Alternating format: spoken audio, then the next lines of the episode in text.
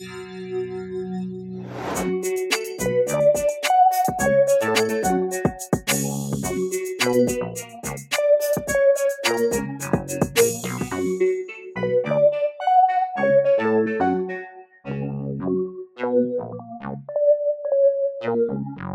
Bonjour tout le monde et bienvenue sur un nouvel épisode de Comme dans ta bulle, ton.com et comics. Aujourd'hui, un retour sur notre saison 1 et les différents métiers qui englobent le comics. Et aujourd'hui, on parle de librairie et d'un libraire. J'ai le plaisir de recevoir Guillaume, euh, libraire à la librairie indépendante BD Ciné à Toulouse. J'ai tout dit euh, oui, tu as dit l'essentiel et bonjour à tout le monde. Bah, merci beaucoup euh, d'être là. Euh, on s'est rencontrés il y a peu finalement sur les réseaux sociaux, sur Instagram particulièrement. On a vraiment bien accroché et puis tu es assez actif, ta librairie est très intéressante donc j'avais hâte d'échanger avec toi sur ça. Alors déjà, est-ce que tu peux te présenter toi et, la librairie à Toulouse?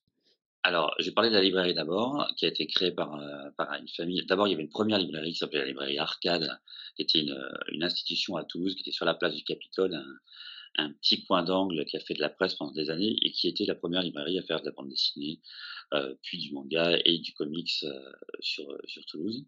Mais c'était un, vraiment un, un, tout petit carré. Et la, la dame qui a créé ça, Gilles Raffaelli a ensuite créé Bellessiné, qui va avoir 27 ans là, bah, dans, quelques jours, euh, alors que la librairie Arcade, elle, aurait eu, si elle avait continué, euh, 50 ans cette année. Et donc c'est une librairie qui est beaucoup plus grande, qui est spécialisée en bande dessinée, en manga, en comics, puis en littérature de, de l'imaginaire, on va dire science-fiction, fantasy, horreur, etc. Mais chaque rayon est très développé et très, très spécialisé, avec sur chaque, euh, chacun d'entre eux des, euh, des spécialistes vraiment euh, qui sont hyper focus sur, euh, sur ces sujets-là. Euh, c'est à deux pas de la place centrale du Capitole, on est vraiment à 100 mètres à peine, donc on est très très bien positionné, il faut dire la vérité, et on a surtout une relation de, vraiment très forte de proximité avec les gens. Quoi. Le, le contact avec les gens, l'ambiance de la librairie est extrêmement chaleureuse, extrêmement amicale, ça n'empêche pas d'être très pro aussi, évidemment, et l'idée c'est d'avoir beaucoup de diversité. C'est-à-dire qu'avoir euh, 150 Astérix ou 150 tomes du dernier Batman et puis pas proposer des petites choses à, à côté qui seraient très intéressantes chez des petits éditeurs euh, ou autres, euh, n'a que peu d'intérêt pour nous. Sinon, on s'appelle une Fnac, on s'appelle une d'autres surfaces de vente culturelle, euh, etc. Et c'est pas le même métier euh, avec tout le respect que je leur dois. Donc ça, c'est pour l'historique un peu de la librairie. Hein. Euh, moi, par contre, j'ai un parcours qui est un petit peu atypique puisque comment je suis arrivé à travailler à la librairie, ça, je suis dans ma 16e année. J'ai créé le rayon comics à ce moment-là puisqu'il n'y en avait pas. Je suis arrivé parce que j'étais en dédicace en tant qu'auteur de bande dessinée. Ok. Donc ça, il n'y a pas, pas grand monde qui le sait en réalité, puisque je n'aborde pas un badge avec euh, le double statut, entre guillemets.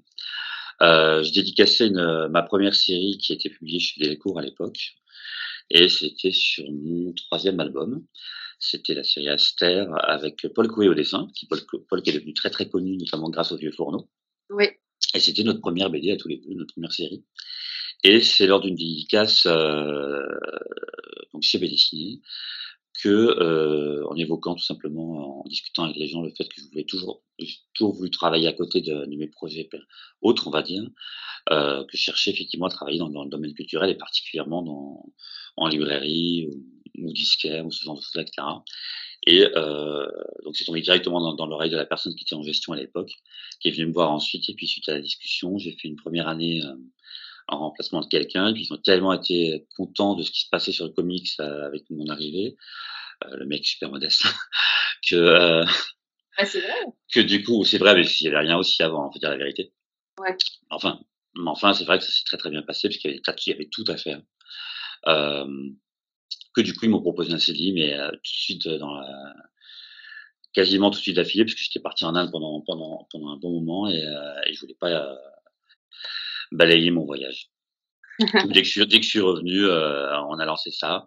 Et effectivement, il y a, il y a, bah, il y a toute une, on a une, une vraie horde, une vraie légion de, de, de passionnés euh, euh, de tous âges, de, enfin, tout public. C'est-à-dire que moi, j'ai vraiment euh, un public féminin, un public masculin. Il y a, il n'y a pas d'exclusivité du tout, même si le public comics reste masculin principalement. Enfin, j'ai quand même pas mal de, pas mal de, de femmes, une femme. Et ça, je trouve ça très, très cool et avec des idées très précises en tête de ce que je voulais faire dès le début, quoi. Donc, heu, Mmh. mettre en place des systèmes de réservation puisqu'il n'y en avait pas, heu, faire la presse systématiquement ou ce qu'on aujourd'hui on appelle les soft covers, heu et bien m'en a pris puisque bon, malheureusement, heu, suite à à tout ce qui s'est passé avec Prestalis notamment, il y a plus de soft cover en kiosque. Mmh.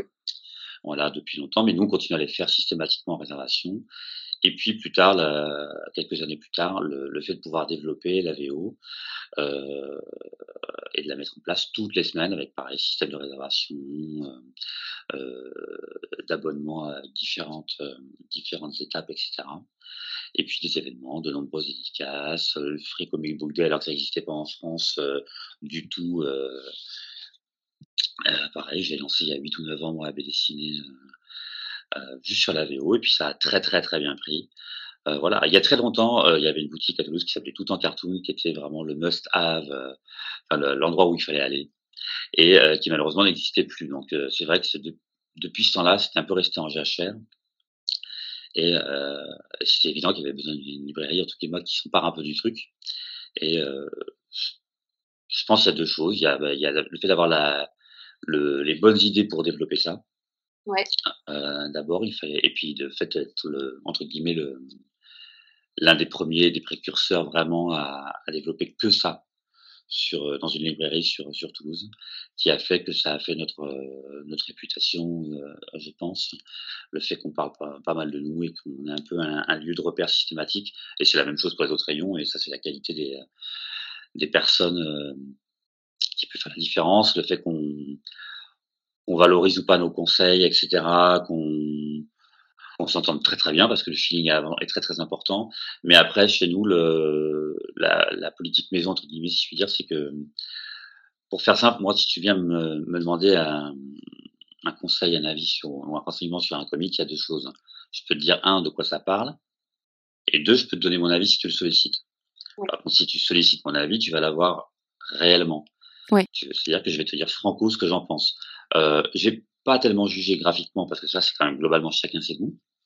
Et moi, pour le coup, le fait d'avoir fait de la bande dessinée, heu, je travaille des des artistes très différents, heu et je juge pas le les goûts des gens. Il y a pas de meilleur dessinateur, meilleure dessinatrice, heu, par rapport à celui que tel ou tel préférerait.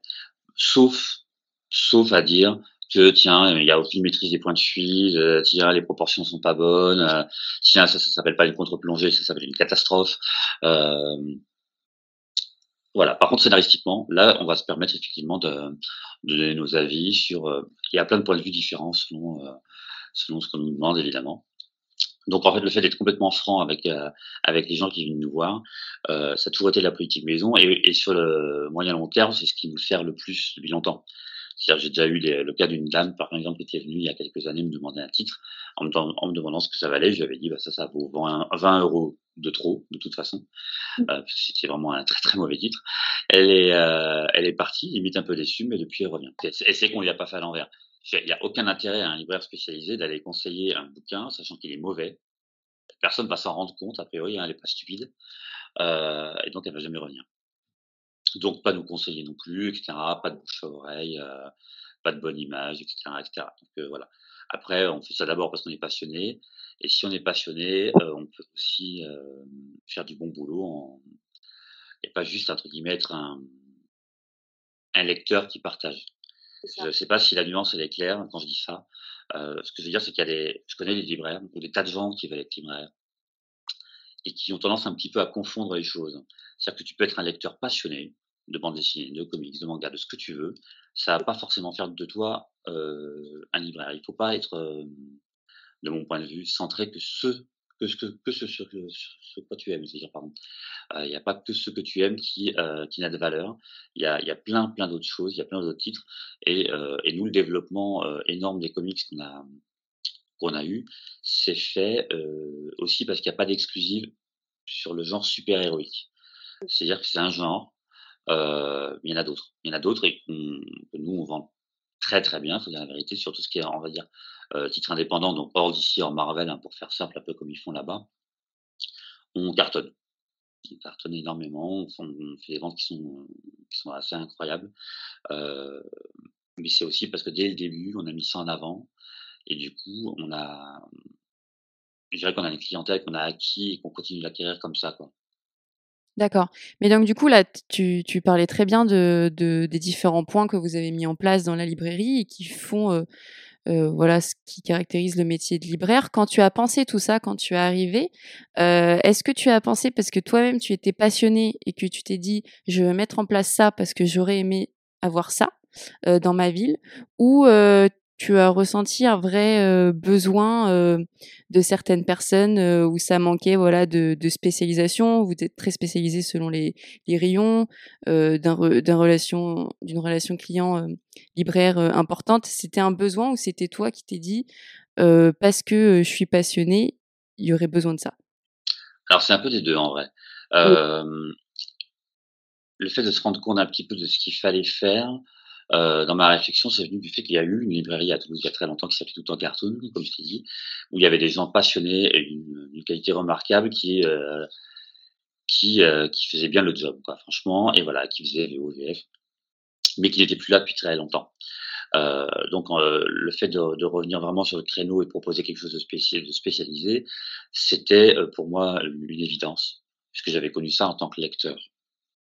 Et tu voulais revoir ça dans ta ville? Ah bah oui, clairement. C'est quand tu es dans une ville comme Toulouse et que tu as aucun magasin, heu, spécialisé, heu, ou aucune librairie qui propose vraiment de rayons spécialisés sur les comics, heu, il y a un problème, quoi. C'est, c'est quand même une culture qui est, qui est absolument incroyable et géniale et extrêmement riche, bien au-delà de ce que les gens peuvent penser. Ne pas proposer ça, c'est, pour une librairie qui se veut spécialisée, c'est pour moi, c'est, pas normal, quoi. Comment tu l'expliques ça qu'à Toulouse, qui est quand même une grande ville de France, heu, par rapport à certaines autres villes comme Paris ou je sais pas, à Lille, Lille, il y en a plusieurs, pourquoi il n'y a pas un peu plus, heu, de de librairies? Heu, il y a il y a beaucoup de librairies, notamment dans le centre-ville de Toulouse. Après quand tu t'éloignes, il y en a quand même moins. Alors là, ça s'explique tout simplement par la par la conception de la ville, qui est très, très concentrique. Si tu viens si tu es venu sur Toulouse, tu as un hypercentre hyper, hyper concentré, hyper serré, un peu comme si tu avais un noyau. Et qu'après tu as des des petites zones concentriques qui s'éloignent les unes des autres. Dans la couronne intérieure, tu as beaucoup de choses, tout est concentré et plus tu t'éloignes, en cercle si tu veux, heu, bah, moins il y a de choses. Faut dire la vérité et plus tous ceux qui ont tenté de de monter des librairies un peu à l'e à l'extérieur de l'hypercentre sont bah, franchement, se sont tous cassés les dents. C'est pas, heu, forcément dû à la qualité de ce qu'ils proposaient, c'est aussi et beaucoup lié à la géographie, à l'accès et cetera. Donc mais il y a il y a beaucoup de librairies dans dans l'hypercentre notamment, heu et il y a quelques librairies qui font du comics, bien sûr, évidemment. Maintenant, heu, des librairies très spécialisées, il y avait il y a quelques années, on a Gilbert Joseph qui est à à 200 mètres par exemple.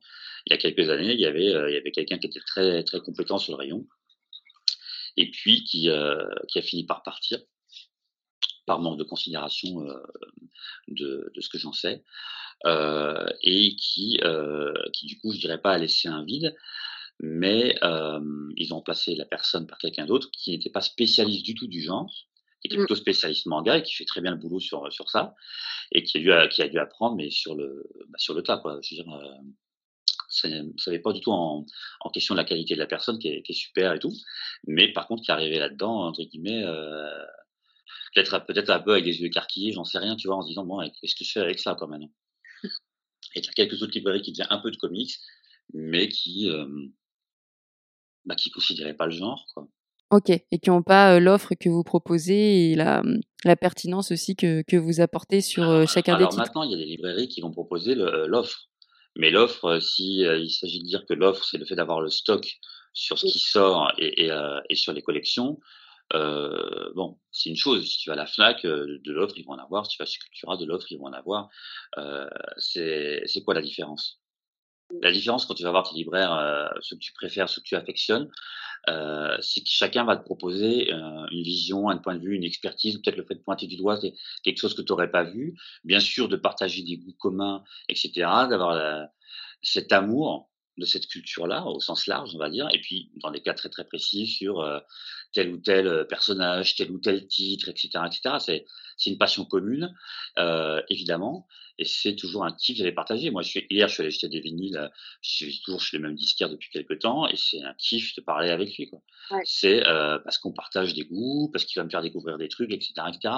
C'est euh, quand j'allais euh, dans mes premières librairies, quand j'étais lecteur, que ce soit de bande dessinée, de, de sciences de romans, de science-fiction, de fantasy ou autre, euh, et de comics évidemment j'avais les yeux mais euh, qui pétillaient quand on part, quand j'avais enfin des gens en face de moi qui partageaient ma passion, qui euh, qui étaient là pour m'indiquer ensuite des trucs que j'aurais jamais vus. J'ai découvert des personnages incroyables, des histoires incroyables, euh, aussi quelques daubes évidemment, mais euh, c'est parce que tu as des gens qui sont là pour. euh, on partage un rêve.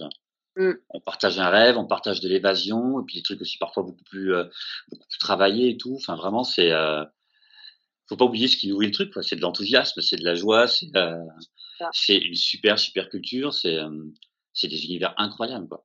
Ouais, bah non, mais tu as, complètement bien défini, je trouve. euh, Je voulais te demander après euh, comment tu construisais ta relation client-libraire, mais tu as parfaitement euh, répondu. J'ai été libraire voilà, un, petit peu pendant un an les samedis à Paris et, c'était magnifique de voir que quand ils revenaient le samedi d'après et me dire parce que vous m'avez conseillé, c'était génial, vous avez quoi d'autre Et qu'au final, ils revenaient parfois en boutique et pas pour acheter, mais juste pour discuter.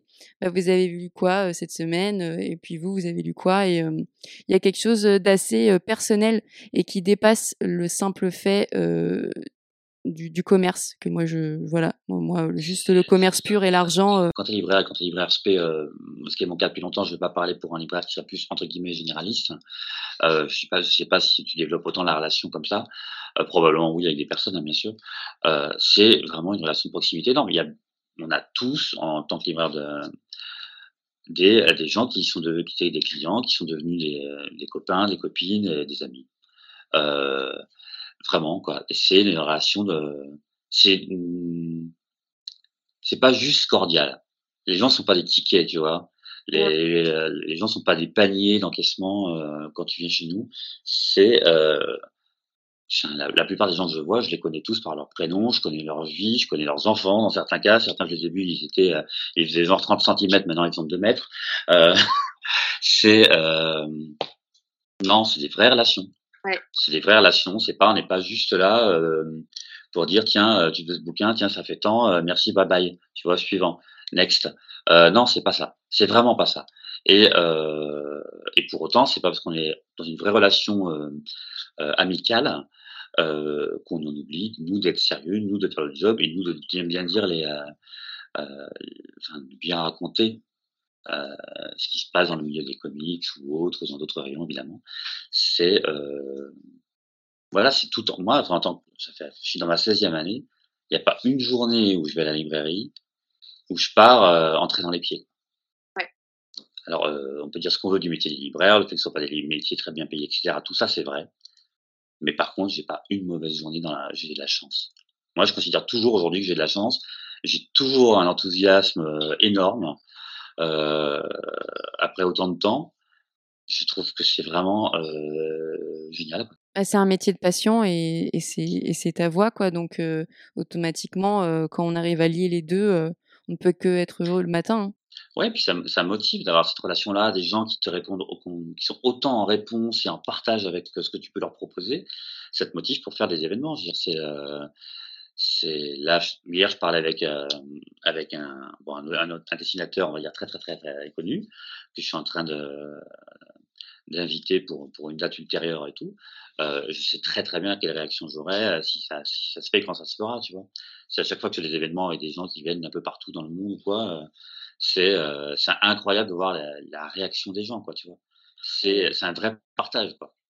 Et tu disais, la relation euh, client, elle est au, au centre euh, du, métier de libraire, et, même le libraire en soi est au centre de la construction du comics, parce que on est finalement entre le, le comics, le client, l'éditeur aussi. Vous avez les relations éditeurs, relations presse.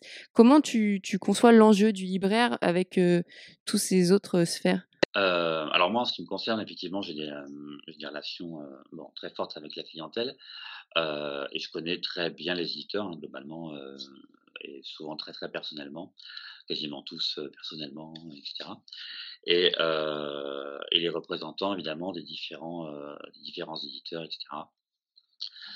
la relation est super importante avec eux sans être assujetti à eux. C'est-à-dire qu'on n'est pas non plus, on travaille avec eux. Le mot important pour moi, c'est avec. On ne travaille pas pour eux. C'est on travaille pour le bien commun entre guillemets des, de tous, euh, des comics en ce qui me concerne, etc.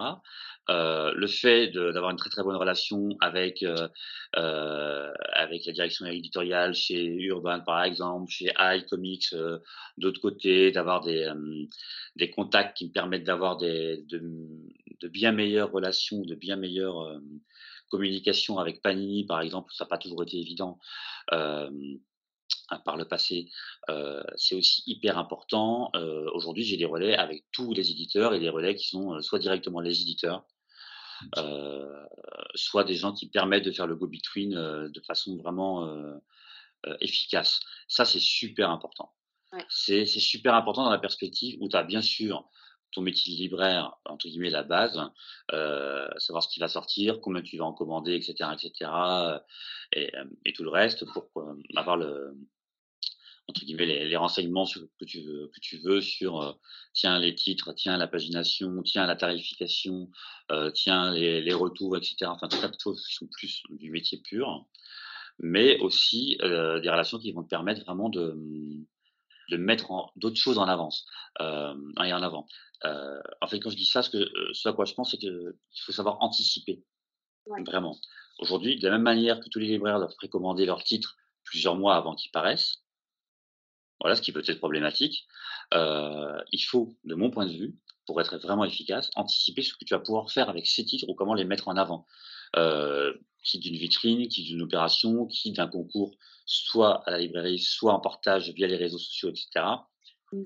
Ou euh, mettre en place un événement autour d'un autre événement, quelque chose de particulier, etc. Et euh, d'anticiper. Anticiper, penser à ce que tu vas pouvoir faire vraiment pour nourrir tout ça, pour faire grandir tout ça.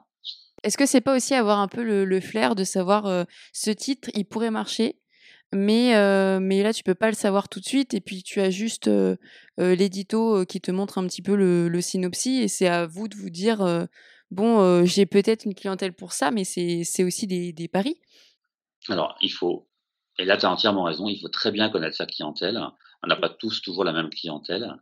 moi j'ai une clientèle qui par exemple sur le genre super-héroïque est présente il n'y a pas de souci. Évidemment, on va vendre une tonne de Batman, etc. Batman the World qui arrive là, etc. Euh, on va en vendre beaucoup. Euh, bon, ça, on le sait, en fait. C'est un peu, en quelque sorte, un peu inamovible. À partir du moment où tu es là, tu fais le job, entre guillemets, tu sais que tu vas les vendre. Ça, c'est, entre guillemets, je dirais pas que c'est acquis, mais a priori, si nous, on fait bien ce qu'il faut, les, gens, ils seront là. Euh, c'est sur le reste qu'entre guillemets, tu as un terrain de jeu qui est beaucoup plus ouvert, avec tous les titres indexés, etc. Et là, effectivement, euh, ta question est, forte à propos. Euh, L'intérêt, c'est de savoir de quoi vont parler les titres. Est-ce que tu vas pouvoir les défendre ou pas? Est-ce que ça vaut le coup d'aller sur tel ou tel titre, etc., etc. Et là, euh, là, la différence va se faire vraiment à ce niveau-là. Euh, moi, en tant que libraire spécialisé, par exemple, euh, c'est un cas plus particulier qu'un libraire qui serait euh, plus généraliste ou qui ferait un peu tout, dans la mesure où euh, j'ai euh, bon, j'ai les représentants qui viennent me voir pour dire la vérité, euh, souvent avant d'aller voir d'autres libraires, euh, pour voir ce que moi je vais leur dire des titres. En fait. Pourquoi ça arrive? Pas parce que je suis incroyablement compétent ou etc. C'est parce que je suis le seul à faire la VO. Le fait d'être le seul à faire la VO me permet de lire énormément de titres bien avant qu'ils arrivent en France. Certains n'arriveront jamais par chez nous, mais la plupart d'entre eux, ben on les, je les ai lus. Alors ça veut pas dire que je les ai lus entièrement. Hein. Si un truc est vraiment très très mauvais, je vais pas me taper 150 euh, singles pour le plaisir de dire ouais, je suis un stack novice, j'ai tout lu. je vais pas, pas non plus rentrer chez moi me fouetter en lisant des trucs, tu vois. Euh... mais par contre, euh, par contre voilà, il y a des titres qui arrivent qu'on vient me proposer. J'ai vu une représentante il y a deux jours pour travailler pour te dire les, programmes de novembre, décembre sur tout ce qui était Delcourt, Panini, Akileos, iComics entre autres, etc. Bon, il n'y a pas un titre qu'elle m'a proposé euh, que je connais pas. Oui. Donc, euh, donc ça rend les choses beaucoup plus faciles pour moi. Ça, c'est la VO qui me le permet. C'est pour ça qu'en aparté tout à l'heure, je te disais, euh, c'est la, la, la, VO, tout dépend de la façon dont tu décides de l'utiliser. aussi. Ça peut être un plus pour, pour ça, justement, pour anticiper, pour travailler ce qui va venir sur le marché français. Donc toi, tu dirais que c'est ta vraie force d'être au courant de ce qui se passe en VO pour, bah, du coup, c'était le bon terme, mieux anticiper les sorties. Mais, mais je pense qu'un libraire qui fait pas la VO peut, peut, tout à fait être un, un libraire ultra compétent. Il y, a, il y, en a évidemment. pourquoi? Parce que les gars, ils vont se renseigner ils vont voir que tiens euh, tel titre tel événement qui va qui va qui va arriver chez Marvel chez DC ou tel titre indé tout d'un coup fait beaucoup parler aux États-Unis etc aujourd'hui tu as, as, internet depuis très très longtemps tu as une tonne de sites qui parlent de l'actu des comics et pour que tu parles un temps, soit peu anglais ou que les gens aient bien traduit d'autres articles ou bien fait eux-mêmes leurs chroniques tu vas avoir des, des mises en avant sur des tas de choses qui vont arriver qui te permettent de te rendre compte qu'il se passe quelque chose autour de telle ou telle série de tel ou tel événement etc. et d'anticiper par rapport à ça. Le, fait de faire la VO, c'est pas le passage obligé pour arriver à être euh, au courant de ce qui va être important, de ce sur quoi il faut se positionner ou pas. Mais à l'inverse, tu as des titres qui font un buzz énorme euh, au niveau de la com, des éditeurs et de certains sites, etc., où tout le monde va dire, ah, c'est le gros event, c'est toujours le gros event, c'est toujours le truc le plus badass, c'est toujours le truc qui explose le plus, le truc que tu n'as jamais vu, etc.. Et puis des fois, tu arrives et un truc, c'est le truc, c'est un soufflet. Le truc, tu le lis, le, bouquin te tombe, euh, te tombe des bras, quoi, c'est, et tu le retiens pas, quoi c'est euh, parfois c'est très très mauvais. On, va, on va te vendre des trucs des fois c'est des, des purges quoi.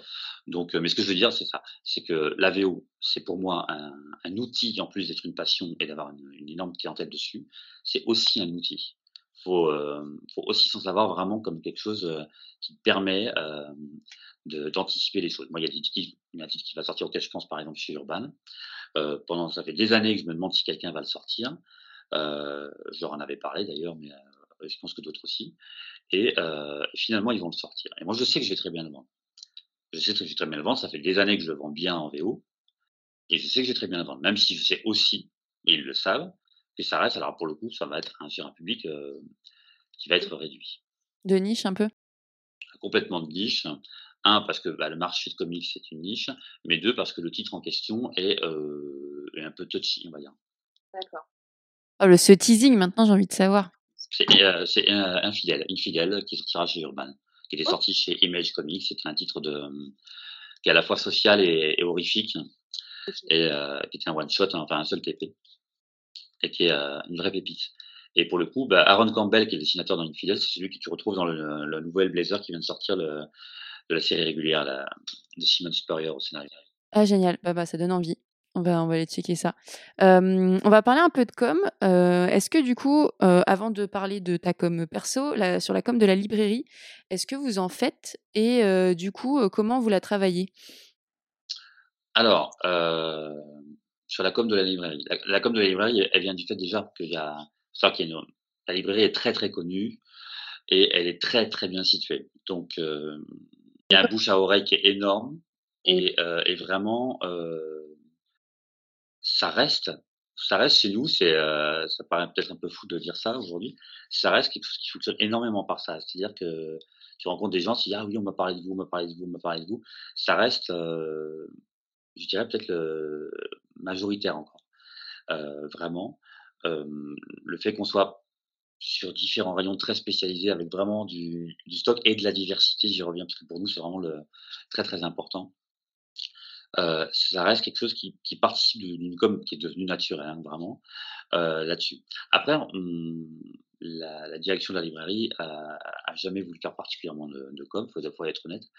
Euh, mais euh, depuis quelque temps, quand même, euh, il y, a, euh, y a effectivement bon, y a la page Facebook, c'est entre guillemets le, le BABA maintenant de la com, c'est-à-dire en gros, tu, tu peux, il faut au moins ça le minimum, etc. Euh, mais maintenant, il y a des choses comme moi, il y a un blog que je tiens pour la librairie de, depuis très longtemps, alors qui est concentré que sur les sorties comics et parfois des événements, où euh, en gros, euh, depuis depuis très très nombreuses années, toutes les semaines, tu as au moins deux, deux, deux posts qui t'annoncent toutes les sorties françaises d'un côté, toutes les sorties américaines de l'autre que, que l'on va avoir, etc. Mmh. Et ça, c'est systématique. C'est systématique. Et en fait, je me suis rendu compte avec le temps passant, j'avais de plus en plus d'abonnés qui, suivaient le, truc et qui, euh, qui allaient voir, du coup, comme je poste systématiquement tous les visuels, euh, c'était de plus en plus vu, quoi. Après, évidemment, c'est mis en partage sur, la page Facebook, etc. Et puis Instagram, c'est venu beaucoup plus récemment, euh, par exemple. Et là, c'est euh, communication plus rare. On veut pas être dans la dans le fait de poster à tout va dans tous les sens pour l'instant et euh, garder un petit peu de, de, rareté, je dirais pas sur les posts, mais sur euh, ce sur quoi on va communiquer, etc. D'accord. Et là, l'idée, vu que nous on a plusieurs rayons très spécialisés, c'est de pas euh, de pas faire de, de l'Instagram de la librairie, l'Instagram du rayon comics, l'Instagram du rayon manga ou, ou voilà quoi. Donc il y a une espèce d'équilibre qu'il faut que nous on trouve et, euh, et voilà. Mais on en est vraiment qu'au début, on poste quand même peu globalement là-dessus, même si on, a, on, est, on est vite suivi pour le coup, on s'en rend compte. Mais je pense que si on postait plus, on serait encore plus suivi évidemment. Mais là, là, là pour, le, pour le coup, l'idée c'est pas pas la course et la chalotte, euh, c'est pas le, le fait d'y aller au taquet quoi. Et là, pour le moment, sur la librairie, vous avez donc le Facebook et l'Instagram, c'est ça? Ouais, il y a un compte Twitter, mais honnêtement, le compte Twitter, il n'est pas développé. Quoi. Bah, en fait, le Twitter, il faudrait beaucoup de temps parce que si vous y allez qu'une fois par semaine, c'est sûr que votre tweet n'apparaîtra jamais. Non, non, y a, pour l'instant, pour nous, il n'y a pas d'intérêt et il n'y a pas une personne suffisamment à qui on peut essayer de dégager suffisamment de temps pour te dire, pour, pour s'occuper que de, que de ça. Ah ouais. Et donc du coup, on va parler un peu de toi. Alors c'est aussi là où on s'est rencontrés. Tu es très actif euh, sur les réseaux sociaux, euh, notamment Instagram. Donc je sais pas si tu, tu l'es sur euh, sur d'autres plateformes. C'est venu comment ce, ce côté de, de, de montrer toi, toi aussi en tant que libraire, toi et tes lectures, et d'être dans le dans le partage comme ça.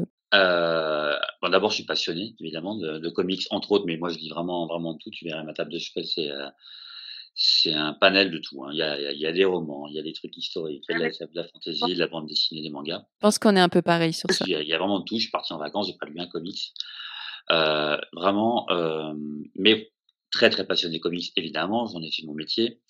Euh, pourquoi là, pourquoi Instagram, pourquoi les réseaux sociaux? Alors ça vient pas de moi, ça vient de ma compagne, de, qui euh, qui m'a vraiment enjoint à, m'y mettre en, connaissant bien la librairie et en, savant à quel point euh, on était entre guillemets euh, suivi et apprécié a priori par les gens, m'a dit tu devrais vraiment t'y mettre. Je pense que tu vas agréger un petit peu de monde sans trop de problèmes. J'étais un petit peu, je dirais pas dubitatif, mais un peu circonspect. Je savais pas quoi en attendre. Je savais pas si ça valait vraiment le coup. Euh, euh, je suis pas du genre trop à, à, me raconter en général, on va dire. Donc j'avais l'impression que j'allais devoir euh, signifier que j'allais devoir partager plus de choses, etc., etc. Que ce soit une corvée finalement et plus plus un plaisir? Ouais, je voulais. Voilà, non, ça n'a aucun intérêt. S'il n'y a pas du plaisir, pour moi, je vois vraiment pas d'intérêt de faire quelque chose de toute façon globalement, euh, que ce soit un métier ou autre, dans la mesure où tu peux permettre. Hein, je précise évidemment. Il y a des tas de gens évidemment qui ont qui n'ont pas le choix et, euh, et c'est pas du tout la même problématique. Moi, j'ai la chance d'avoir un métier que j'aime. Euh, je mesure cette chance-là. J'ai d'autres boulots à côté de ce que je faisais avant, euh, qui étaient autrement plus euh, plus dur. Donc je mesure vraiment la chance que c'est, même si le métier de libraire n'est pas évident hein, non plus. C'est pas ce que je veux dire, mais c'est pas, c'est pas, c'est des métiers bien plus durs physiquement. Euh, t'as des métiers où ils font des gens qui font les 3 à 8, t'as des métiers qui sont des, qui sont vraiment des sacerdoces quoi. Euh, je mesure, ce que je veux dire, c'est voilà, je mesure la chance que j'ai d'être libraire et ça reste une passion toujours intacte aujourd'hui, euh, grâce justement au fait d'avoir des, des, des, passions complètement euh, autres dans mes lectures mais aussi dans d'autres euh, dans d'autres secteurs euh, culturels entre autres. Euh, et du coup les réseaux, ben, je voulais pas ouais, j'avais peur de que ce soit trop contraignant, que ce soit trop chronophage. Et il y a une, il y a une petite tendance à ça, donc faut toujours faire attention. Euh, sinon, j'ai quelqu'un derrière moi pour me pour me fouetter un petit peu pour me dire euh, fais gaffe. Donc ça, ça c'est bien. Euh, et du coup, bah, je m'y suis mis, je me suis mis progressivement. J'ai commencé à poster des trucs et après, bah, en fait, je voulais juste trouver un un angle moi en ce qui me concerne quelque chose qui pourrait faire que euh, tout d'un coup, tu aurais une espèce d'image de, de, mon compte Instagram euh, pour ce que ça représente, qui soit assez, euh, comment je fais rien, assez reconnaissable, on va dire. C'est, moi, j'ai mon comics wall où, où, la plupart du temps, je pose, euh, je pose des, des, des, couvertures, soit de titres que je trouve vraiment cool, soit des jolies couvertures, évidemment. Et puis, de temps en temps, je vais mettre euh, qui une vidéo, qui un concours, et puis euh, des titres que j'apprécie particulièrement, bien sûr. OK. Et du coup, quel œil tu portes toi sur les réseaux, donc pas seulement Instagram, mais d'autres, comment tu comment tu les vois, et notamment dans la sphère, comics? Alors, bon, je vais je vais être cash, pour les sphères pour la sphère, ouais, je suis plutôt, je suis plutôt, la ce qui va on va dire ce qui est Instagram, par exemple, sur les comics, il y a il y a la partie qui est bien, c'est que il y a, un jeune public qui peut venir découvrir des choses, je trouve, euh, éventuellement, et que ça peut peut-être peut-être, mais je reste un peu, un peu dans la retenue là-dessus, peut-être un peu permettre éventuellement d'agréger un public un peu plus jeune. Ouais. voilà. Maintenant, je pense que ça reste à la marge et ça, tu le constates avec les chiffres de en librairie, Mmh tout simplement. C'est-à-dire qu'il y a il y a cet aspect d'effectivement avoir agrégé un peu un un public plus jeune, qui est bien. Mais est-ce qu'on le retrouve vraiment en librairie ça? Est-ce que vraiment, heu, les ventes deviennent un peu plus importantes au fur et à mesure des années qui passent? La réponse c'est non. Mmh. La réponse c'est bah, c'est pas vrai. Pourquoi? Bah, parce que de toute façon à cet âge-là, ils ont pas forcément le budget non plus, ce qui est normal. Donc on est peut-être un peu tôt pour juger vraiment de si ça peut avoir un impact, qui serait léger, hein, heu, au fur et à mesure du temps. Ça, c'est mon point de vue d'abord. Après sinon, il ça agrège vraiment la communauté comics, les réseaux et particulièrement Instagram, puisqu'on est de plus en plus à se rencontrer comme ça et cetera et tu te rends compte très, très vite qu'on se connaît tous ou en tout cas qu'on est nombreux à se connaître. Heu, donc on est un petit peu en vase clos aussi, quand même, de mon point de vue. Donc c'est un peu comme si on était un peu en trompe-l'œil. Il y a une communauté comics qui est forte mais qui reste la communauté comics globalement.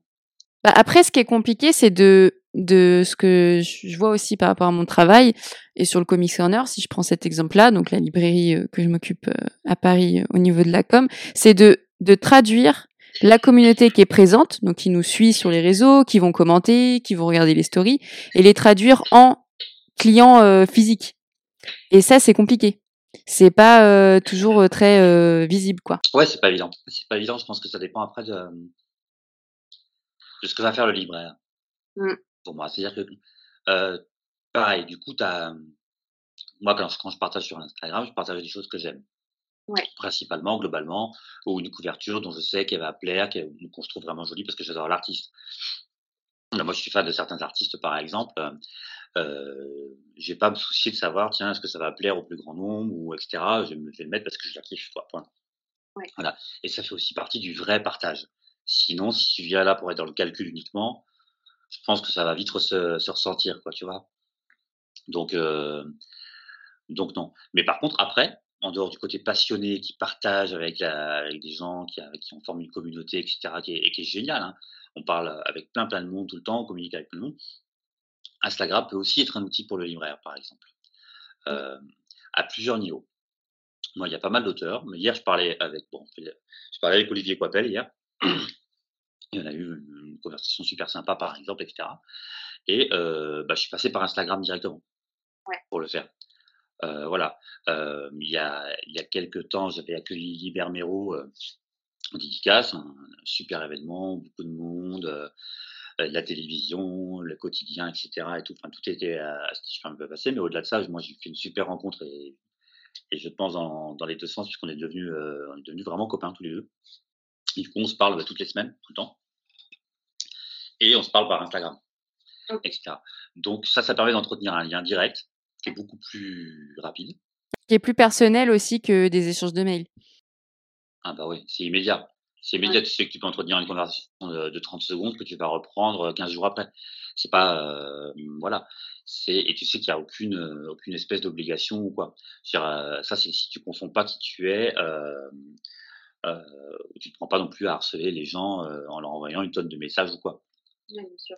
Là, je parle d'artistes qui reçoivent une une tonne de messages tout le temps et cetera et puis il y a des gens qui parfois leur en envoient des des caisses, systématiquement et cetera et cetera, quoi. Donc heu, donc c'est pas la même problématique pour eux, ça c'est évident. Mais heu, dans d'autres cas, ça permet aussi de rentrer en contact avec des artistes que tu as pas l'opportunité de rencontrer par ailleurs et ça te permet de te mettre à discuter avec eux d'abord en amont, soit pour juste avoir une conversation, juste, heu, partager et puis parfois ça peut déboucher bien sûr sur, euh, le fait d'ensuite pouvoir les inviter, par exemple en librairie, etc. etc. C'est, euh, mais là aussi, il faut pas tout confondre. Moi, j'ai parlé avec certains auteurs que j'aurais en dédicace dans les mois euh, et l'année qui va suivre. J'ai parlé avec eux euh, bah, via Instagram. Et, et ensuite, j'ai fait le job que tout libraire doit faire logiquement, c'est-à-dire de contacter d'abord l'éditeur pour ensuite voir les disponibilités réelles, l'envie commune ou pas avec l'éditeur de faire quelque chose, etc. Et puis, comment et dans quelles conditions. Ouais. Voilà, ne pas, euh, ne pas tout d'un coup euh, passer dans le dos de l'éditeur et se mettre à faire, euh, à faire n'importe quoi et à mal se comporter. Quoi. C'est euh, tous les acteurs de la chaîne sont super importants et sont à respecter évidemment. Quoi. Ouais. Et je me demandais, qu'est-ce que tu pensais de, hum, des, des nouveaux réseaux type TikTok et Twitch? Parce que je sais que, que ce soit sur mon travail ou sur mon client, il y a cette demande, bon, qu'est-ce que toi tu penses de TikTok? Est-ce qu'on se devrait se lancer dessus? Qu'est-ce que qu'est-ce que t'en penses? Est-ce que tu as regardé un petit peu ce que c'est euh? Bah, j'ai regardé un peu, j'ai fait une super chorégraphie, puis tout d'un coup, je suis passé en négatif en nombre d'abonnés, je savais pas que c'était possible. Et euh, non, je déconne. Mais euh, euh, j'ai regardé, mais je, enfin, un truc comme TikTok pour nous, c'est, c'est, je vois pas tellement l'intérêt là, j'avoue. Je comprends, je comprends très très bien le, le succès énorme de la plateforme, euh, mais c'est pas pour, euh, enfin pour moi en tant que libraire, je, je vois pas ce que j'irais y faire. Ouais.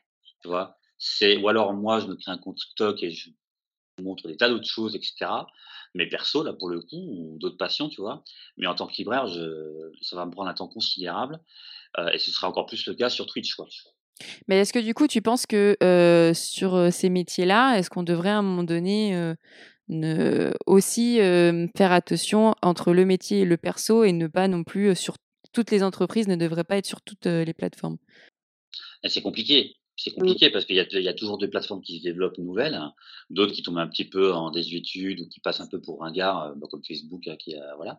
Mais, euh, mais les, les- tu sais pas à l'avance lesquelles vont, euh, vont durer sur la, voilà. Et il y a un effet de mode et il faut y mettre, etc. Je pense que pour un éditeur, mais là c'est pas moi qui peut, qui suis mieux placé pour y répondre vraiment. C'est sur quelle plateforme se positionner, sur quel type de réseau, euh, comment mieux communiquer. Je pense que c'est, euh, tu peux pas, tu peux pas aller sur tout non plus, quoi. Ouais. C'est pas, euh, sinon excuse-moi pour le terme, mais c'est tapiner, quoi. Ouais, ouais. Et c'est, euh, c'est, ouais. Qu'est-ce que, qu'est-ce que tout d'un coup, Urban Comics, Panini Comics vont les foutre sur TikTok, quoi, tu vois. Ouais, ouais, ouais. Les équipes sont, sont pas suffisamment nombreuses en réalité derrière. Les gens, les lecteurs le savent pas forcément. C'est pas euh, 200, 300 personnes qui constituent euh, les équipes éditoriales. Ils sont, euh, ils sont vraiment beaucoup plus réduits que ça, évidemment.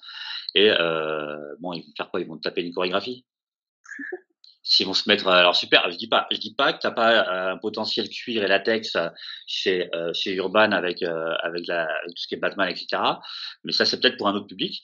Mais euh, mais en vrai, au-delà au-delà de la blague, euh, qu'est-ce qu'ils vont aller faire sur ce genre de de, de réseau-là, quoi, de, de plateforme? Je, je sais pas. Twitch, Twitch, il y a quelque chose à mon avis euh, qui peut être fait puisque tu peux avoir le temps, tu peux développer quelque chose. Mais là, c'est pareil, il faut que tu mettes quelqu'un. euh, Ah il, faut oui. il faut vraiment que tu mettes quelqu'un en charge de ça, quoi. Tu vois. T'as déjà des- une tonne de chroniqueurs sur YouTube, etc. euh, euh, donc, euh, je sais pas. Je pense qu'on se rend pas compte du travail, euh, ce que c'est de déjà gérer euh, une ou deux plateformes et d'en plus euh, demander plusieurs et qu'on développe pas après le personnel. c'est assez, ça peut être assez étouffant, juste pour suivre des tendances, alors que des fois la communauté n'est pas forcément présente. C'est ça. Et puis aujourd'hui, bah, moi, j'ai plein de, j'ai plein de, j'ai plein d'amis, j'ai plein de clients et plein évidemment de, de gens que, je suis sur Instagram. Enfin, j'en connais plein qui font des vidéos. Qui font des vidéos, qui font des chroniques. Après, tu as aussi ce que les éditeurs vont communiquer. Mais tu vas pas forcément aller voir euh, la communication d'un éditeur euh, comme la matière de référence non plus. Si tu Ouais. es, si lecteur, tu vas dire forcément, tout, il, ton- il, fait, euh, il fait de la com, il va pas te dire que son titre est mauvais. Ouais. C'est, est-ce que c'est lui le mieux placé pour pour te dire son titre, est, pourquoi il fallait voir son titre. Il va te mettre en avant les points positifs. Il a bien raison de le faire. C'est son, c'est, son job. Mais je pense, même si ça, là, pour le coup, c'est un point de vue extérieur, évidemment, tu pourrais mieux le dire que moi, là, vraiment, euh, qu'il faut savoir vraiment euh, mettre en avant les titres que tu aimes, pourquoi tu les aimes et pourquoi ça va intéresser les gens, etc., etc. Mais, euh, mais après, ce que la communauté comics va souvent chercher au-delà de ça, c'est, euh, c'est des avis qu'elle va juger pertinents. Ouais. J'ai des, gens qui vont venir me voir, qui vont probablement ne pas apprécier l'avis que je vais avoir ou partager mes avis sur, sur un titre, ou peut-être pas m'apprécier moi, peu importe, c'est normal, c'est, la, la relation des clients libraires. Euh, et à l'inverse, il y a beaucoup de gens avec qui on s'entend très très bien qui vont apprécier soit l'expertise, soit la façon dont on, dont on échange. Euh, voilà. Et sur, sur, bah, sur YouTube, sur différentes plateformes et autres, euh, aujourd'hui, tu as énormément de gens qui proposent, euh, qui proposent des, analyses, des, chroniques, etc. Alors, pour être toujours aussi cash, euh, la, grande, grande part d'entre elles n'a que peu d'intérêt ou alors est fausse avec plein d'informations qui qui sont pas tout à fait justes. Mais il y en a qui font très très bien le job, qui sont des gens qui sont passionnés, euh, euh, qui, soit qui soient débutants, soit qui vraiment des, des grandes lectrices, des grands lecteurs euh, depuis de, de, longue date, qui font un super taf. Euh, il y a des choses qui se développent énormément. Ce que tu fais toi, c'est super d'aller écouter les podcasts que tu fais. J'ai écouté celui l'autre jour que tu avais fait avec, Thierry Mornay, par exemple c'est vraiment super bien d'avoir accès à ça. Et c'est pas si courant. Par contre, par contre, les gens qui vont faire des chroniques dans tous les sens, euh, ça, il y en a plein. Je suis pas sûr qu'en en rajouter plein, plein sur d'autres plateformes ou quoi euh, va euh, va avoir une, une, vraie utilité ou ça va être un vrai plus. Euh. Mais après, là, je, te dis tout ça en tant que libraire, évidemment. Je mesure peut-être pas suffisamment ce que ça représente pour le, pour le public extérieur d'avoir d'avoir accès à tout ça. Et après, est-ce qu'on va pas sauter de plateforme en plateforme pour proposer peu ou beaucoup les mêmes choses? Ouais, et c'est toujours une question de pertinence. Tu le disais sur euh, la librairie même, vous vous spécialisez, et donc du coup, il y a un un, aspect beaucoup plus expert et, euh, et plus pointu. Bah, c'est un peu pareil sur les réseaux. Si euh, tu parles euh, au, au, plus large en étant très vague et donc du coup en, en, plus en te mettant sur plusieurs plateformes, du coup tu vas peut-être avoir moins le temps d'être plus précis sur tes vidéos, sur l'édito de tes posts parce que on te demande d'être et sur Twitch et sur TikTok et sur Instagram et sur YouTube. Je parle vraiment en connaissance de cause parce que je suis en plein dedans. bah du coup, du du coup, euh, tu te perds. Pour moi, tu, perds une forme euh, d'identité, tu perds une forme de, proximité. Et euh, malgré, comment dire, l'impression qu'on a des réseaux sociaux global que c'est un peu le mal, bah moi, c'est ce que j'aime sur les réseaux, c'est la proximité, c'est le lien. Et il y a du lien qui se crée. il existe, mais parce que aussi, je passe beaucoup de temps à répondre à tous les commentaires à tous les messages euh, privés euh, en DM et euh, voilà, c'est du temps du coup peut-être que je n'aurai plus si je dois ouvrir un compte TikTok plus une chaîne YouTube plus je ne sais quoi encore. Tu peux pas te multiplier tout simplement. Donc, je veux dire, pas si c'est pour faire trois fois la même chose sur trois plateformes différentes, il ah. y a peu d'intérêt. Puis de toute façon, tu n'auras pas le temps. Tu n'auras pas le temps. Tu vas, tu viens de le dire, tu vas sacrifier la qualité. C'est toujours la course à la à la meilleure vue en fait, au, au, au fait que euh, bah, comme il y a une hype qui se crée et que les personnes ne veulent pas la louper parce que euh, parce qu'on est toujours à la recherche d'avoir euh, plus de personnes, que ce soit plus de personnes au dernier bar, ce que je comprends tout à fait, que ce soit avoir une meilleure clientèle encore au Comics Corner ou, autre chose, je pense que on s'y perd aussi un petit peu. Et c'est ce que j'essaye sur mon métier de, de, toujours en discuter, c'est-à-dire que on va me dire tiens est-ce qu'on ouvre TikTok Je lui dis bah je vais faire une étude de cas. Je vais voir qu'est-ce que TikTok aujourd'hui, pourquoi on ferait un TikTok, à qui on parlerait, quelle est la cible déjà, et le temps de travail. Est-ce que du coup finalement rester sur Instagram c'est pas mieux que d'ouvrir un compte TikTok par exemple quoi? Ouais, mais c'est tout à fait cohérent. C'est normal que tu te poses ce genre de questions-là. C'est, moi en tant que libraire, je dois me poser la question de savoir si du bon équilibre Euh, entre la communication, est-ce que derrière, euh, ça peut, entre guillemets, t'apporter au niveau de ta clientèle et au niveau du suivi? C'est, euh, il faut pas tout confondre. Tu peux t'éclater à aller mettre des choses sur les réseaux, etc., etc., en tant que libraire, hein, je précise vraiment. Euh, et puis te rendre compte qu'au final, ça change absolument rien par rapport à ta fréquentation, par rapport à l'image qu'on a de ta librairie, etc. Je veux dire, ça peut n'avoir que très peu d'impact dans certains cas. Complètement. Tu vois, c'est euh, si c'est le cas, euh, le temps que tu passes est, euh, est chronophage et certes, ça, ça peut être super sympa et tout, mais c'est du temps que tu ne passes pas sur ton métier à faire le job réellement au quotidien. Faut pas tout confondre. Quoi. Je veux dire, c'est c'est un peu comme ce que je disais tout à l'heure d'une certaine façon sur sur le- toutes ces personnes qui voudraient être libraires. Nous, on reçoit, on reçoit des candidatures de gens tout le temps, tout le temps, comme tous les libraires pays en reçoivent tout le temps, c'est sûr. Euh, de gens qui veulent être libraires, mais juste parce qu'eux, ils sont fans de tel ou tel truc, passionnés par tel ou tel truc uniquement. Ouais. Vois C'est, euh, moi, j'ai travaillé avec des gens qui étaient lecteurs avant d'être libraires. Toi qui as travaillé en librairie, tu sais très bien ce que je veux dire. C'est-à-dire qu'il y a des gens, ils sont, euh, ils vont d'abord penser entre guillemets à ce qu'eux ils aiment, point, avant de penser vraiment euh, plus au global. C'est ça. Tu vois, c'est, euh, ça veut pas dire que tu es obligé d'apprécier les titres qui vont sortir euh, ou de tout conseiller, ça n'a rien à voir. Mais par contre, tu dois, pouvoir indiquer, euh, conseiller ou déconseiller évidemment, euh, et puis euh, surtout renseigner quoi. C'est vraiment et pas et sans exclusive. Et je, ça, me, ça me fait penser à une discussion que j'ai eue avec mon rédacteur en chef, parce que j'écris pour le magazine Canal BD. Et, euh, et on, parlait du fait qu'il euh, me donne des titres assez différents. Donc moi, je, je lis de tout. Hein. Donc au tout début, euh, quand on s'est rencontrés, bon, il savait que moi, je, je gérais dans la librairie la partie comics, donc j'avais du comics. Puis maintenant, j'ai un peu plus de tout.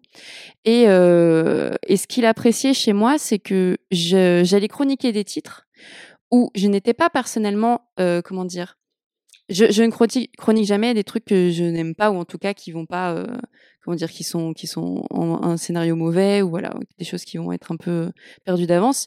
Mais je, je vais chroniquer aussi des choses qui vont pas forcément me plaire à moi mais qui vont plaire à un public.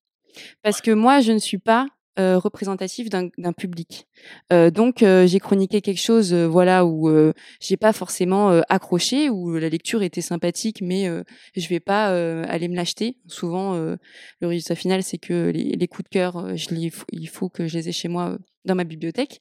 Mais je, savais, en connaissant un peu la clientèle de cette clientèle-là de la librairie, mais bon, Canal BD est diffusé dans tous les, les réseaux libraires BD, je savais qu'il y avait des gens qui allaient apprécier. Et donc c'est là où, euh, où je pense que, que ce soit dans mon, dans mon métier de, de, de, rédactrice euh, sur ces textes-là, mais aussi en tant que libraire, c'est se dire euh, mon avis n'est pas n'est pas n'est pas omniscient quoi. C'est pas que à moi de choisir si ce texte doit être placé là ou là quoi. Non, c'est de la même façon que quand tu conseillais en librairie, tu, tu cernes assez rapidement ce qu'aime telle ou telle personne.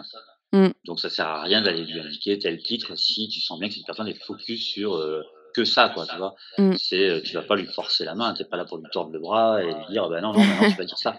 C'est, Ouais. euh, tu kiffes ça, bah pas de problème, on en a, et puis il y a ça et ça, etc. Voilà. C'est, Ouais. euh, voilà, c'est sans exclusive et sans parti pris, quoi. Ouais, complètement. T'es Bah, là écoute, pour accompagner, quoi, en fait. C'est ça.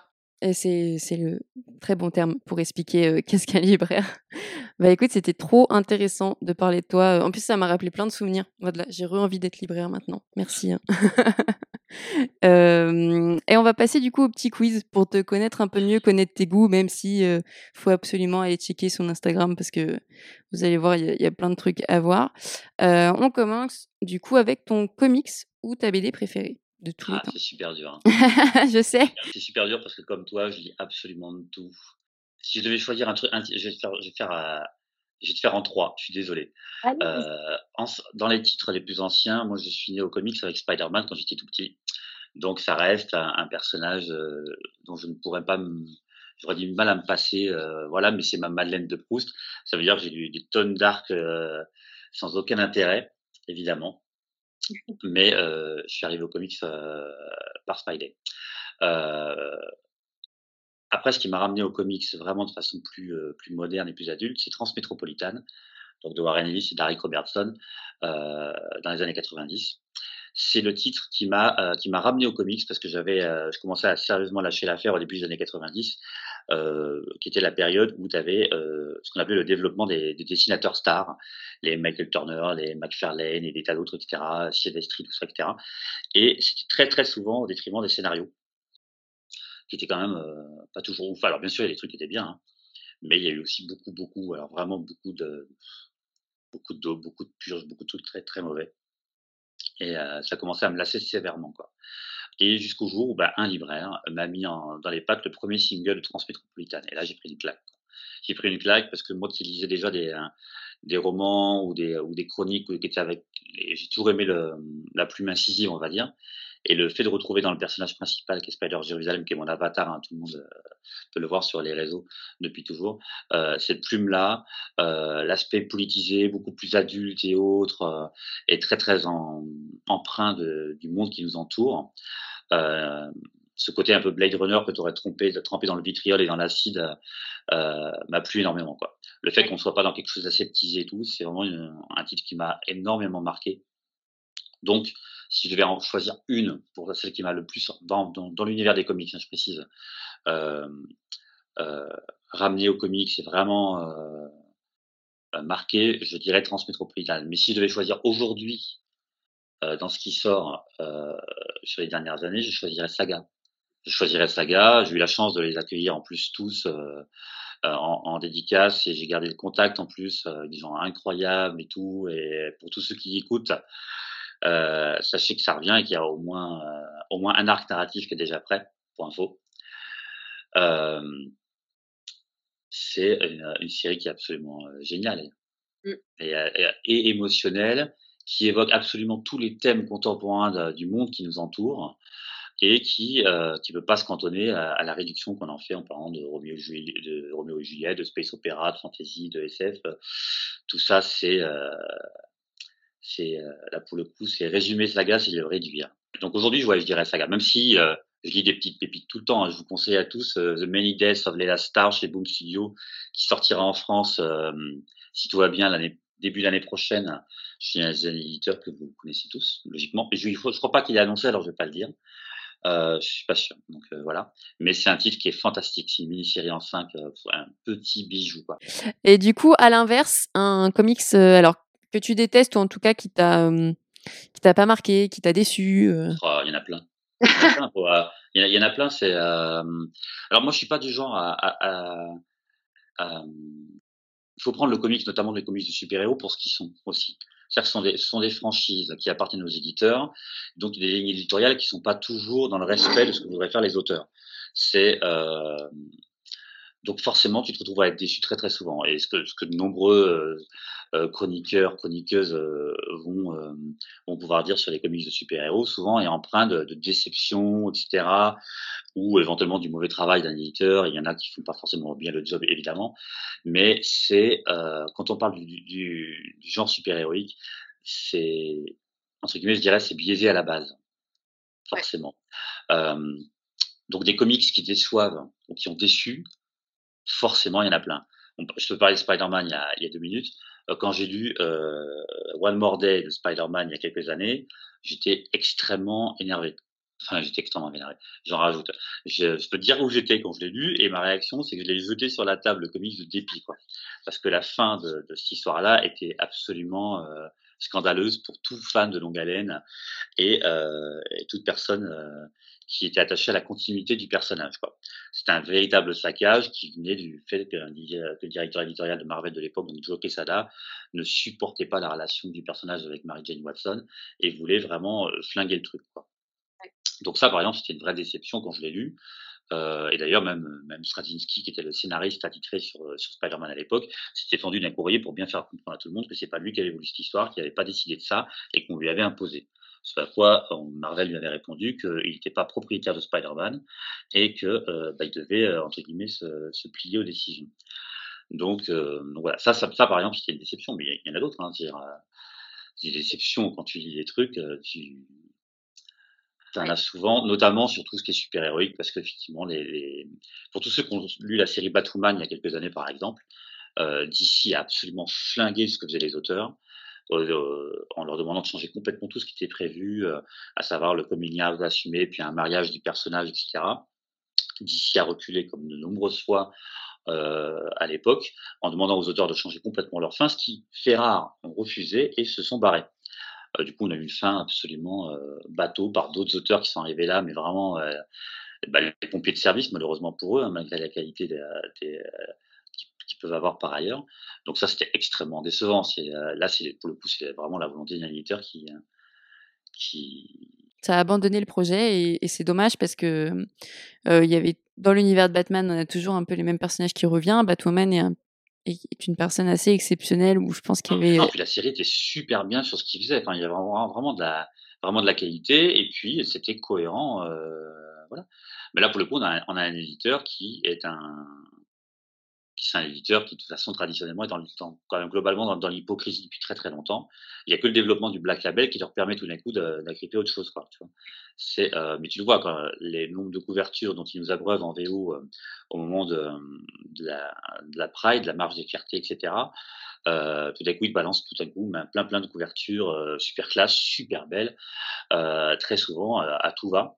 Ouais. Alors que c'est un éditeur qui est traditionnellement conservateur et qui est pas du tout qui qui reste sur une morale qui est très très euh, qui est très conservatrice quoi tu vois donc euh, et les, les allers-retours de, de DC euh, pour tous ceux qui ont lu Batman Damned quand il est sorti par exemple le, fameux pseudo scandale euh, autour du fait de voir le, le, le sexe de, de, Bruce Wayne tu vois dans une case ou quoi euh, c'est d'une ça, ça, témoigne d'une autre culture. Hein, je veux dire, ça témoigne d'une autre culture et puis en plus ils le font au détriment des auteurs. Hein, je veux dire, les, gens ils pensent pas, mais pour le coup, Azzarello et Bermero ont perdu vraiment beaucoup d'argent à cause de, ce, de, cette, posi de position d'ici, de ne pas faire de retirage, etc., etc.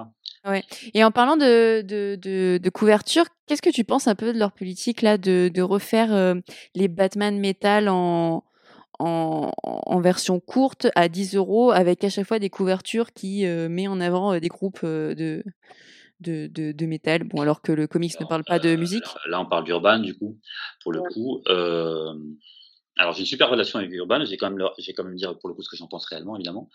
Euh, pour moi, Urban, ils ont, ils sont pris au piège d'une certaine façon par le fait d'avoir Batman et puis, et puis un peu le reste, mais euh, d'être tellement centré sur Batman, euh, comme si c'était piégé par ça, en fait. C'est-à-dire qu'ils ont, euh, ils mettent tout sur Batman. Quand ils font des éditions euh, parfois plus rares, parfois collector, parfois en noir et blanc, ils ont tendance, et, tu, et tout le monde l'a vu, tu l'as vu évidemment, de ressortir parfois les, les, mêmes titres pour la troisième ou quatrième fois. Euh, parfois les éditions sont incroyables, hein, les Batman Limited qui sont, qui sont sortis l'an dernier, qui vont sortir là cette année, sont, euh, sont des bouquins qui sont fantastiques, il n'y a rien à dire. Parfois, par contre, les, les contenus euh, qu'ils choisissent de mettre sont pas, sont pas d'un intérêt monumental. Tu vois, le Last Night on Earth l'an dernier, bon, c'est pas un titre culte, quoi. Mm -hmm. Par exemple, et par tout centré sur Batman, évidemment, en tant que lecteur, mais en tant que libraire, tu peux trouver ça dommage. Euh, là, ta question par rapport au, au, métal et les titres à 10 euros avec euh, là Ozzy Osbourne, la Dream Theater, OPS, etc. et tout. Euh, bon, il y a, y a, une cohérence dans la mesure où dès le début, ils ont voulu associer métal au métal. Tout ouais. euh, puisqu'ils sont allés euh, dans les festivals, même carrément avoir des stands sur place et tout. Donc par rapport à ça, il y a une logique. Tu peux te dire s'ils ont acquis un public à ce moment-là, là-dessus, le public n'était pas habituel, admettons, tu peux dire, bah tiens, on, on allait les chercher au début, on va avec eux jusqu'au bout. Tu vois, c'est logique de leur proposer des trucs euh, jusqu'au bout et de, de, garder cette imagerie-là jusqu'à là. Donc il y a une cohérence à ce niveau-là, au niveau de l'image.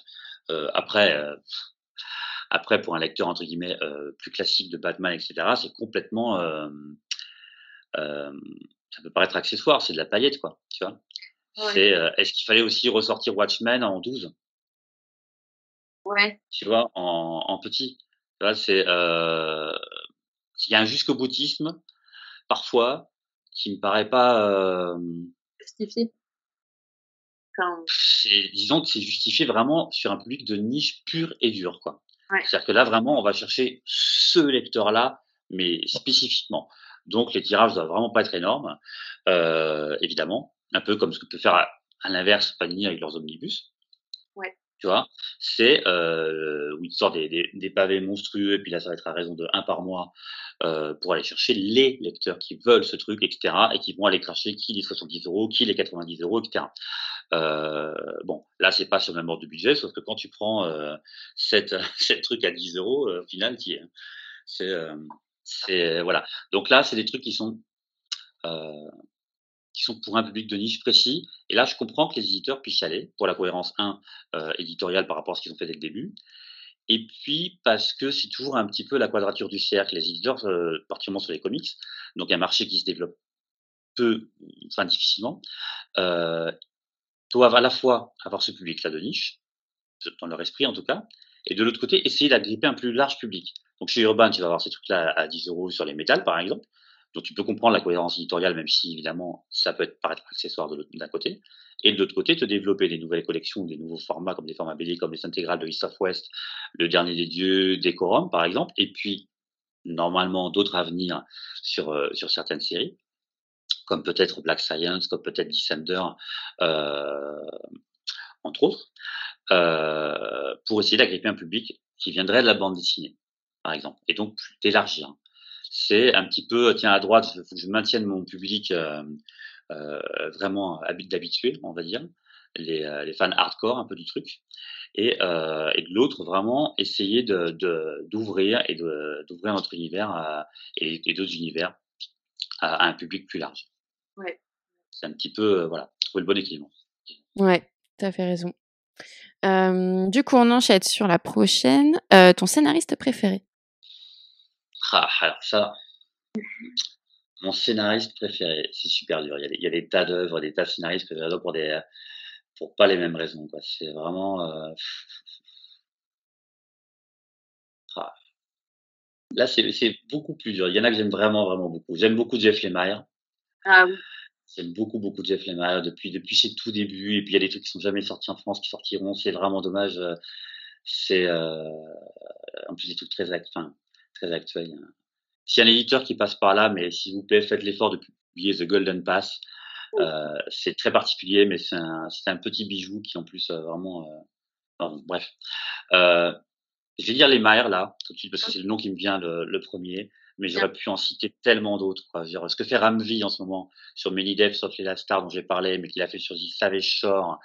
Euh, et, et sur euh, Blue in Green aussi, par exemple, il y a quelques temps que j'ai lu euh, en VO, qui, qui devrait sortir euh, en France normalement aussi, et super bien. Et il fait Swamp Thing en ce moment chez DC, qui est, vraiment remarquable aussi.